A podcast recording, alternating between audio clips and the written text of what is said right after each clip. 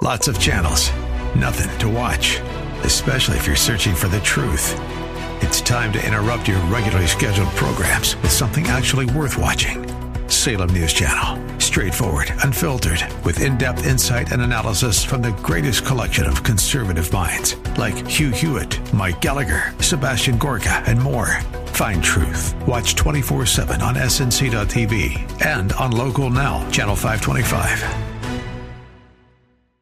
The Cal Thomas Commentary is brought to you by Values Through Media. Now, here's syndicated columnist Cal Thomas. The Washington Post obituary writer called him a televangelist, but Charles Stanley, who passed into his Lord's presence last week, was nothing of the kind. He was a pastor, extraordinary preacher, and gifted teacher. His In Touch ministry reached millions in America and around the world. His messages were broadcast on TV, radio, and in print. I heard him once in person when he preached for a solid hour.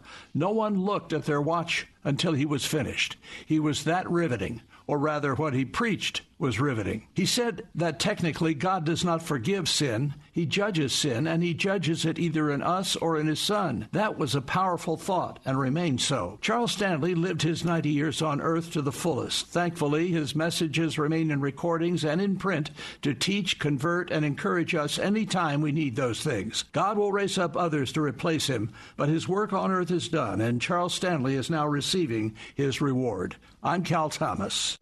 For a free copy of today's commentary, visit calthomas.com or write us at Values Through Media, P.O. Box 373340, Key Largo, Florida 33037. That's P.O. Box 373340, Key Largo, Florida 33037. Please specify the date and subject. Your tax deductible gifts to Values Through Media help support us. Listen again next time for the Cal Thomas Commentary.